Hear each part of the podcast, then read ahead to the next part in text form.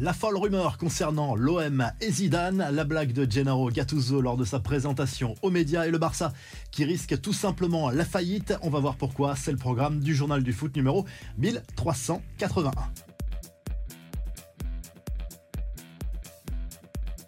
C'est un sujet qui revient très régulièrement sur la table. De nouvelles rumeurs entourent la vente potentielle de l'Olympique de Marseille et c'est toujours l'Arabie Saoudite qui serait impliquée. Et selon les dernières informations de France Bleu Provence, Zinedine Zidane aurait tout simplement dit oui pour rejoindre ce projet si et seulement si les Saoudiens parviennent à boucler l'opération dans les prochains mois. Bien sûr, et le technicien français aurait posé ses conditions. Il voudrait avoir la main totalement sur le recrutement.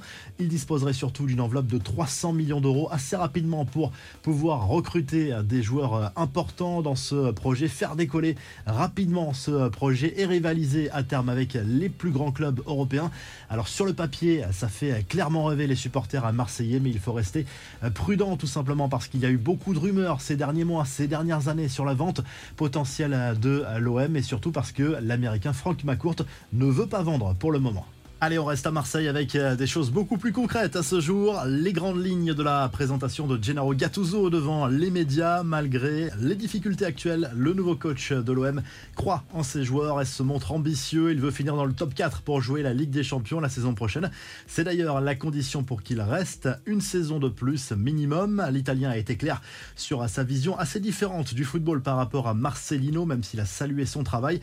Il n'est pas fan du 4-4-2 et souhaite surtout mettre en place un pressing haut et agressif. Gattuso a parlé aussi de l'ambiance énorme du vélodrome, digne des stades sud-américains selon lui. Une petite blague de sa part pour finir, lorsqu'un journaliste lui a demandé ce qu'il attendait de ses milieux de terrain où il évoluait durant sa carrière, il a reconnu que le coach Gattuso ne ferait pas forcément jouer Gattuso en tant que joueur. Les infos en bref, les supporters du Barça peuvent trembler. L'enquête sur le scandale arbitral mettant en cause le club catalan s'est accélérée. Une perquisition de la direction de l'arbitrage espagnol a eu lieu dans les locaux de la fédération. C'est l'affaire Negriera qui concerne une potentielle corruption globale d'arbitres en Espagne de la part du Barça.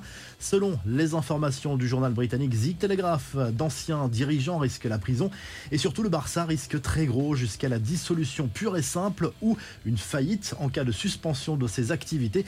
Enfin, c'est fini pour Jorge Sampaoli à Flamengo. L'entraîneur argentin a été limogé comme on le pressentait depuis quelques jours par le club brésilien. L'ancien coach de l'OM avait été nommé en avril dernier. Le club de Rio qui pourrait le remplacer par Tich, l'ancien sélectionneur de la Seleção. La revue de presse, le journal L'équipe se penche sur le contexte forcément très tendu à Marseille depuis quelques années pour les présidents de clubs comme Pablo Longoria, Vincent Labrune ou encore Jacques-Henri Hérault ont traversé les crises ces dernières années et n'en sont pas restés indemnes. Le quotidien sportif qui évoque également le coup d'envoi de la septième journée de Ligue 1 avec l'affiche entre Strasbourg et Lens à la Méno. En Espagne, le Mondo Deportivo se concentre surtout sur le match du FC Barcelone face au FC Séville en ouverture de la septième journée de Liga ce vendredi soir et le quotidien catalan qui réclame une réaction aux joueurs de Xavi après le match nul décevant face à Mallorca lors de la précédente journée. Sachez aussi que l'Atlético Madrid est allé gagner sur la pelouse d'Osasuna 2 à 0 et que Griezmann a marqué euh, jeudi soir. Et au Portugal, la presse sportive se concentre euh, bien évidemment sur le choc entre le Benfica Lisbonne et le FC Porto lors de la septième journée du championnat Portugal. Image du journal au Jogo. Au classement pour le moment, c'est le FC Porto qui est devant d'un point seulement avant cette rencontre sur le club Lisboète. Si le journal du foot vous a plu, n'oubliez pas de liker et de vous abonner. Et on se très rapidement pour un nouveau journal du foot. Excellent week-end foot.